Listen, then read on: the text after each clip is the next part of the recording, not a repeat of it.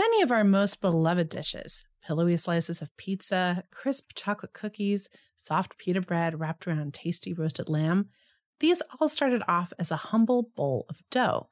Indeed, dough is the mother to all manners of breads, pastries, pies, and more found in all corners of the globe, from street food carts to Michelin star restaurants. It is a foodstuff of immense potential with a history that, well, predates history. Today, As We Eat is serving up the story of dough. Welcome to As We Eat, where we explore the intersection of food, family, history, and culture. We think there's something magical that happens when people get together and share food. Conversations seem to happen a little more naturally. We talk about our commonalities and our differences. We share stories, memories, and recipes. And we'll use food to take a journey that explores our human experience. Share some fun facts and some that aren't so fun talk about food history and how food connects and defines us. So, if you've ever eaten, prepared, or shared food, then this podcast probably has something for you. Hi, Leigh. Hey, Kim, how are you? I'm doing well, trying my best to keep cool in this Seattle summer heat. Doing okay, doing okay. Mm-hmm. How are you and where are you? Same. We are dealing with the Montana heat. And for a lot of people who don't know, Montana and Seattle, we don't generally have air conditioning in our homes. So when it gets up into the high 80s and the low 90s, it's a little bit miserable at times. We actually have moved off the mountain. We're into the valley now. I'm actually staying at my first best friend's mom's house. She's invited us to stay here, and it's an absolutely lovely piece of property. We're right off the river, and Josie is loving the grass, I'll tell you that. Oh, I'm so happy to hear that. As you mentioned a little bit earlier, we're going to be talking about dough. And I think that we can safely say that we all know what dough is. And I'm not talking about the dough as a slang for money. I'm talking about that stuff that you can make into bread. Or is it for pizza? Or scones? Or cookies? Or rolls? Or biscuits? Or donuts? Or croissants? Or maybe it's a little bit more complicated. Or not. I mean, simply put, dough is a mixture of flour or meal and a liquid. And you can use any type of flour or meal wheat, corn, rice, tapioca. Liquid tends to be either water or milk. Simple, right? Or not. The combination of these two ingredients is responsible for the spark that led to the development of state and large political units, according to William Rubel, a food historian and author of Bread, A Global History. He postulates that villages grew into cities because bread allowed for the accumulation of surpluses, which then led to the development of social classes. Maybe not complicated, but complex for sure. It's important to understand that the domestication of these bread grains was foundational to the development of social structures, including those state and political units that Rubel identifies. The first evidence that we as humans had discovered bread dates back 22,000 to 30,000 years, depending upon who you cite. Modern day archaeologists discovered barley grains in a grinding stone at an excavation site called Ohalo 2 in Israel. They suspected that the inhabitants made flat cakes combining grains and water that would have been baked in the embers of the fire or possibly on heated rocks. About 12,500 years ago, the Natufians, sidebar, I think that's a great name for a tribe or a group of people. I do too. anyway, this Mesolithic group were originally, like most, hunter gatherers, but they're thought to be the first people who decided this hunter gatherer thing was really exhausting and the Jordan River Valley was pretty nice. So, why don't we figure out how to stay here? Clearly, they needed to figure out how to take control of the food supply. After all, that's why they were moving around to find food. Now, we've talked at length about food preservation. We talked about it in our vinegar and cake flour episode. We talked about it in our beer episode. We talked about it in our fair episode. And most recently in our jam, jelly, and marmalade episode. So, whether you are a hunter gatherer or a farmer, you need to be able to preserve the harvest to sustain yourself until the next harvest. And that's exactly what the Natufians did. They practiced techniques in harvesting and grinding barley into flour, then making breads similar to pita bread. These breads were calorie dense and again allowed for building surpluses of wheat and bread, which in turn allowed for the development of domestication of bread grains. From there, domestication and cultivation of grains spread across the Middle East into Asia, the Nile Valley, Mesopotamia, and as you can imagine, culture, cuisine, religion, and social status within each of these areas would have had an impact on the development of the types of dishes that would be made from this simple mixture of flour or meal and a liquid. The type of flour used would often define social status. Breads that contained less grain and were more white in appearance were indicative of education and wealth. Rye, bran, and coarser breads were only eaten by those of poorer status. The Romans leaned into their expertise in brewing to influence bread making. By adding yeast to doughs, they developed breads that were fluffy and light and had a characteristic taste of sourdough. The Gauls residents of the Iberian Peninsula used the foam from beer making in the baking process that created a unique bread that was light in texture and had a pretty distinct taste. The Vikings incorporated rye, yeast, and honey into their bread making. Now, ingredients added to this flour or meal and liquid mixture began to impact what could be made with dough. Add a fat and mix it very briefly, and you have a short dough, perfect for pies and biscuits. Further modify the ratio of the flour fat liquid from the short dough, and you've created a pate brisée, the perfect base for fluted eggs. Add an egg or two, depending upon the recipe, and you have choux. And you can be sure that cream puffs will be on the menu, or eclairs, or profiteroles, or croquembouche. Layer butter in between the dough over and over, and you can make a croissant. I personally leave this to the professionals. The van just doesn't have the room for this process. and really, who has time for right? that much laminating? It's fun to watch, but man, I don't have time for that. No, me either. Now, if you add oil, preferably olive, and a little salt and yeast, and pizza dough is ready for your favorite toppings.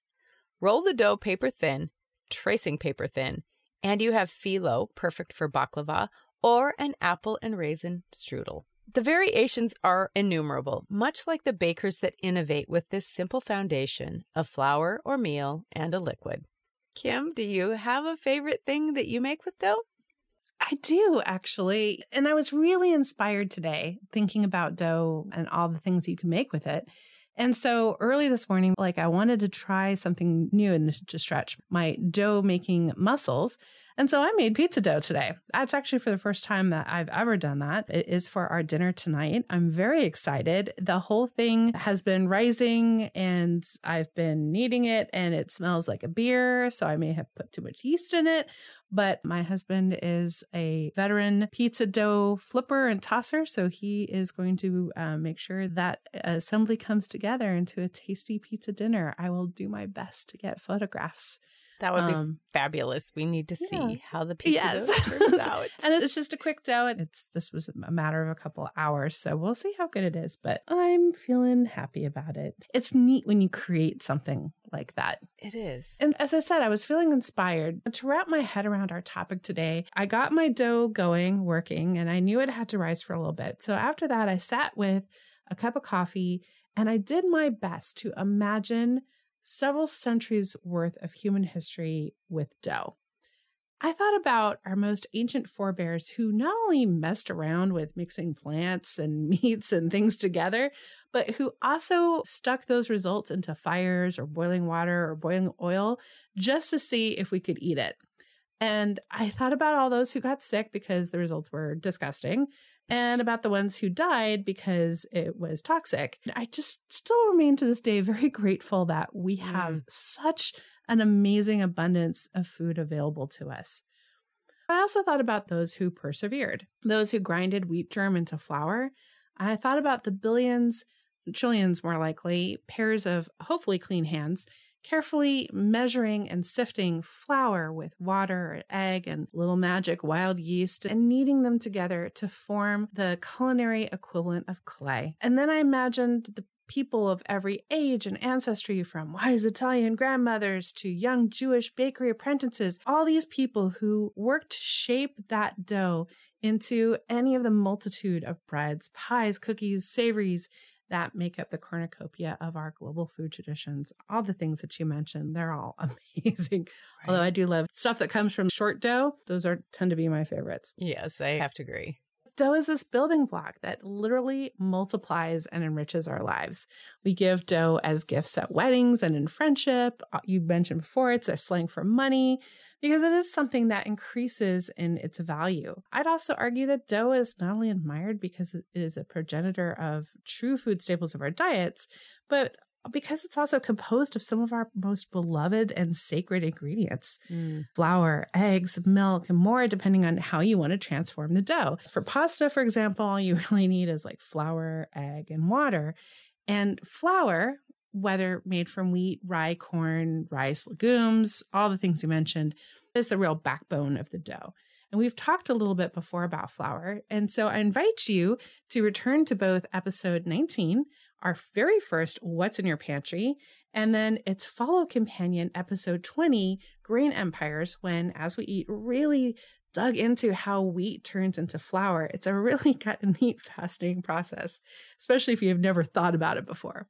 And while there are many types of cereals and grains that are grown around the world, rice and wheat are the two cereals most produced for human consumption, although maize is actually second after rice, but further down list on human consumption. So we grow more maize than we grow wheat, but we use that maize for like animal feed and industrial processes. I thought that was kind of interesting.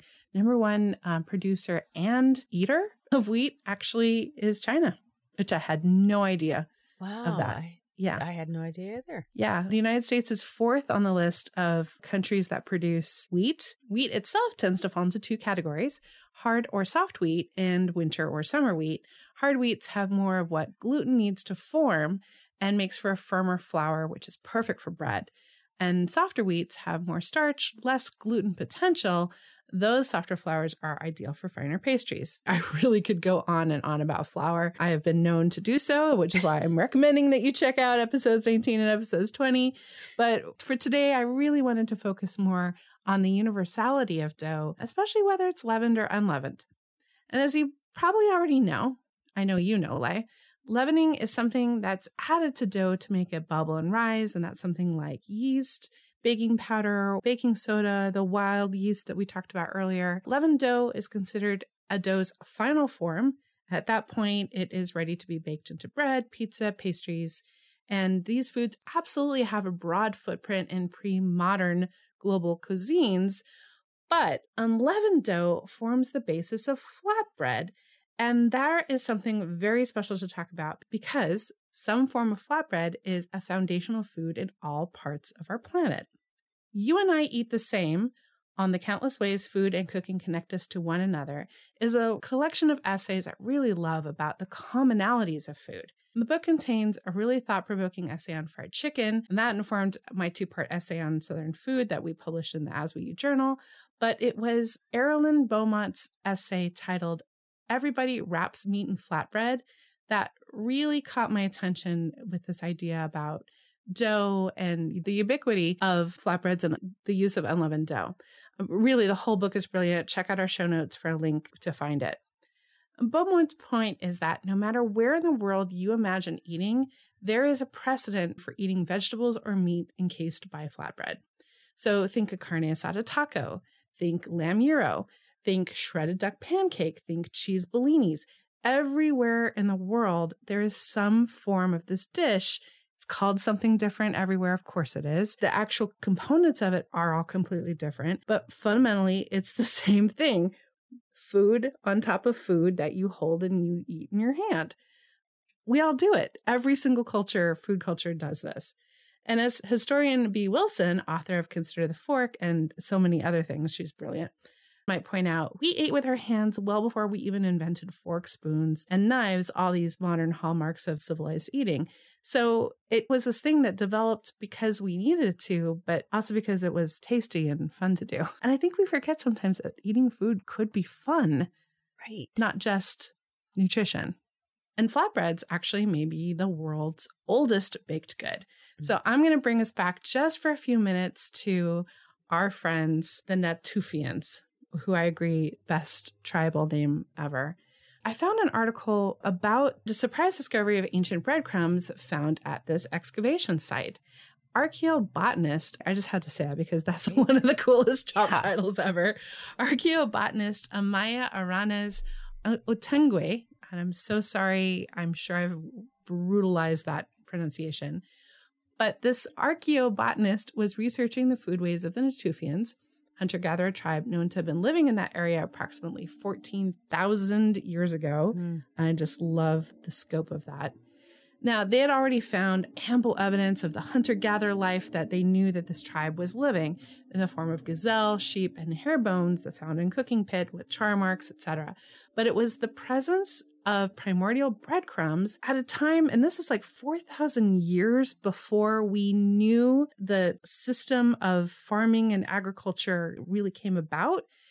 That seems to suggest that rather than the invention of baking resulting from agricultural production, that maybe these early people realized that they had a good thing going and that they intentionally decided to plant and cultivate the cereal crops in order to make more of it. This is, of course, exactly what you're saying, Leigh, about the idea like, hey, the Jordan Valley is pretty nice place to stay. What can we do to stay here? What can we do to have more of this delicious bread-like substance that we are making without having to walk around and forage for it and hope that you find a couple of germs of wheat of course, what the Natufians were making their bread out of wasn't the wheat that we know of it today in the United States. Researchers found that the Natufians were using a wild wheat called einkorn and mixing that with mashed tuber roots that, when ground together, formed this pliable dough that was used to press into the walls of the fire pits, very much like an early tandoor oven. And there's evidence that not only did the Natufians make this bread substance out of these ingredients, that they also used oats, barley, and wild mustard seeds. And there's also this persistent mythology from that area that the sharing of fresh tandoor bread between two young people is a symbol of young love. I just thought that was really sweet. So I'm going to put a link to in the show notes to both the NPR article and the scholarly paper on which it's based. It's really interesting reading. If you're finding yourself intrigued by these things that Leigh and I have been talking about, to please check this out because as I said, I think it just completely changes that image of the hunter gatherer versus the farmer Mm. technology that we've for so long have positioned as being the evolution of food, really. Right. And I don't know, Leigh, what are your thoughts about that? I also thought that it was very fascinating when I was researching and found out about the Natufians as well, because you're right. We felt like there's this hard stop where you are either a hunter gatherer or you are a farmer. But this discovery really is more in line with we've discovered that we can take this wild stuff and start to harvest it and it will give us enough of the energy and calories that we need that we can start to develop these domesticated components that will allow us to stay a little bit longer. So yeah, I thought it was really fascinating because there isn't a hard stop. It isn't that we stopped Yeah. being hunter gatherers and we started agriculture. There was a time at which they both coalesced together in order to move forward from there. Absolutely. And I just, I guess I'm always really taken with those moments where our thinking and our thoughts about who we are and how we came to be get get a little bit more light shed on it. And that's Right. what I feel that this discovery really did for us, and especially for people interested in food and food history. Yeah. Although the time frames are all very different. Beaumont, the essay author that I'm talking about, she points out in their essay that humans have found ways to make dough from any staple grain to create signature flatbreads across the world. The list is pretty exhaustive, but I just wanted to mention a few. Flatbrød in Norway, Mm-hmm. arepa in Venezuela, ngome in Mali, dosa in India, Mm. kesra in Algeria, blinis in Russia, fry bread in the United States, trapizzino in Italy, and so much more. As I said before, just about every food culture across the planet, with some very minor exceptions. I don't know that there's a real endemic flatbread for folks who live in the very Mm. extreme weather. I don't know how much grain naturally happens there anyway. But the fun thing about food and about how people move around this planet too is that we do bring these things to each other. So even though we may not always be immediately familiar with the types of grains that are used to create flour, which in turn used to create dough, which is in turn used to create amazing foods. We can carry those traditions with us wherever we go. One of the things I wanted to talk about in this vein was I think it's really cool that we can talk about those moments of similarities that we have. One of the cool things about talking about food is discovering the ways in which we're all a little bit different and yet that we can still work together, even though we don't eat the same. But in reality, we do eat the same. And just to wax poetic, I guess, still about this book, I just love that there's this moment in this conversation about food and what it means to us to come together and to really examine the things that we have in common. Mm. Flatbread, fried chicken, rice, the list goes on. Dumplings. Oh my gosh, I'm so excited. And we're going to be talking about dumplings very soon. But it's just, it's neat to talk about the ways that we're different as well as the ways we're similar. Totally and, agree. And dough is it. There's virtually no culture that does not have dough. So I couldn't put this episode to bed without some mention of one of the most notorious chain letters of baking. And I'm talking about Amish friendship bread dough recipes. So, if you're not familiar, and I can't imagine that you're not, but just in case, if you're not familiar, my personal recollection is that the recipe and jars of the starter dough, which was like a simple concoction of flour, sugar, milk, water, and yeast, spread between households in the mid 80s like a virus. The recipe was really simple, and the resulting bread was really delicious. And it came with this really sweet story about sharing your bounty with others and that you give a little bit of love when you give the starter to a friend.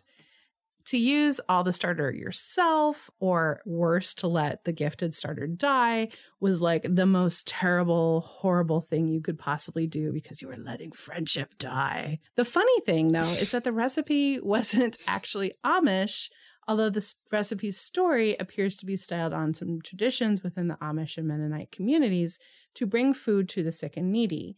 It also appears to be related to a popular and basically identical 1970s recipe for Herman friendship cake. It's a little bit like the famous Bloomingdale's or Macy's chocolate chip cookie, where it has no known origin. It's a real recipe and it has this really kind of fantastic story that goes along with it. In short, a friend gives you a jar of starter with a set of instructions of what to do over the next 10 days.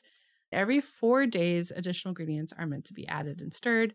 On the ninth day, the starter is divided into equal parts, and all but one of these parts is passed along to friends. Last part is kept at home and baked off on the 10th day. As I recall, this dough is really versatile. You can add all kinds of things like cinnamon, apples, dried fruit, chocolate chips to make it a sweet bread, or you could actually make it a savory bread by adding in olives, tomatoes, herbs, and that kind of thing. Do you remember these, Leigh? I, I do remember these. And I have to say, I always hated getting them right. Because I always knew that I was going to, I knew I didn't have the time to take care of this thing the way that I was supposed to. So there was always this huge guilt about letting it die. The worst thing, the worst thing exactly. you could do was let it die. I know. I know. It was terrible. I also hate chain letters, so it goes along hand in hand with that. My mom received one from a friend with just this exasperated eye roll. A single working mom who's got yes. time to stir and add and, and be that specific? The, the kid me was like thrilled, right? Because this was like a program with a calendar and like a thing. I, I just was, but no, that was, I know we were given a starter. I know that it did not make it to its 10th day. At one point, I do remember it being a joke about, oh, I've got starter, but everyone's got starter. There's nowhere I know, right? Who do go. I give it to? Yes. And of course, eventually the internet did make it all the easier for these chain letter recipes to continue to spread around and be collected. To date, the Friendship Bread Kitchen website has a collection of more than 250 recipes for friendship bread fans. So oh if oh my you God, are, there's a whole whole website, website, dedicated to it. dedicated it. specifically to friendship bread. And it's actually kind of a sweet origin story though for the website because an author of a fiction novel and I've forgotten her name and I can put it in the show notes, but she was inspired by this idea of the commonalities sharing food, sharing recipes, sharing friendship, and so she has this book based around this concept and it, it reinvigorated the whole kind of thing because it's easy now. You can just send somebody an email and here's a recipe. I don't know about the starter. I don't know how you get the starter to anybody, but right. it's okay. So yeah, friendship bread, dough. That's it was such a phenomenon over the past couple of years how dough became just a big presence in our lives. It was something that gave us hope. What I did discover though, because my time frame of this is I remember it from the 80s. Obviously, Herman Friendship Cake is from the 1970s, but actually, this recipe, this concept of a recipe, goes back before the 1930s. It actually goes into the late 1800s, where it was once upon a time friendship cake, not a bread. Again, very simple starter. Its hallmark has been this ability to like, it can grow, it can live, it can expand. You can give some to your friends. But I really was intrigued by this idea that this recipe has been kicking around for over 100 years. And to me, that does illustrate how important we feel that food is to each other. And but also again to how important dough is. It can live right. like it do. Absolutely. And that was cool. I want to just say that I ran through a list of some of our other episodes where we discuss food preservation pretty quickly, and I wanted to make sure that you guys are able to check them out. So the first one was, and Kim also suggested this one, episode 19. It was What's in Your Pantry, Vinegar and Cake Flour, where we share some fun food facts about elephants, balsamic vinegar, and soft as silk. The second episode that I suggested was episode 24, which is beer what beer was, what beer is, and what beer will be. This episode was so much fun. You will learn about the craft that was predominantly performed by women to the effects of the prohibition on the brewing industry. The third one that I suggested was episode 28 Fair Foods, Canned Goods, Corn Dogs, and Levitating Cakes. Yes, we talk about standard fair foods, but you may be surprised by what was included as a fair food in the Chicago World's Fair. And the most recent episode where we discuss food preservation is episode 26 by Jam, Jellies, and Conserves, a true story of fruit spreads. We dish the story of these sweet spreads and how they became staples on our breakfast table thanks to Napoleon Bonaparte. And you also mentioned another one, Kim. I did. 20 grain empires. How two major companies, Pillsbury and Kellogg, took root here in the United States and milling was their business line and they made flour a gold medal standard from coast to coast. Some pun intended. We also talk a lot about Betty Crocker in that episode, and she's always fun to talk about. She is so much fun. So, yeah, check out one, all. There's so much more to learn about everything that we've talked about today. And in two weeks, you'll find us back here discussing a dish that has as many cultural variations as dough. Actually, many of them incorporate dough. Don't miss part one of our three part series as we travel around the world discussing dumplings. Oh, I'm so hungry. That sounds like such a good idea. I'm so excited. For more information about today's episode, check out our website at asweeat.com. Follow us on Instagram at As We Eat, and please join our family recipes, traditions, and food lore community on Facebook. And so you don't miss an episode, subscribe wherever you listen to your favorite podcasts. And if you could spare a couple of minutes to rate the podcast on Apple Podcast or Podchaser or Spotify, we would be ever so appreciative. This helps those crazy content robots know that you enjoy the show, and hopefully they'll do their robot thing and recommend it to other food enthusiasts. We also publish the As We Eat journal on Substack, and we would be so honored if you would support us by becoming a subscriber. We take tasty side trips through vintage recipes, community cookbooks, discovery explorations, and travel stops. There are three subscription tiers, including one especially for brands. We're sure you'll find one perfect for you at asweeat.substack.com.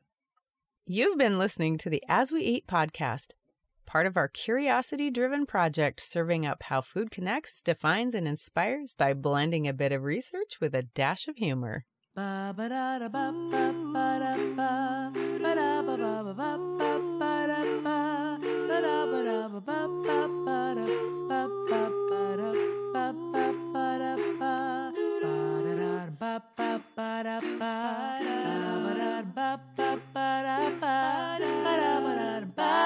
ba da ba ba da ba da ba da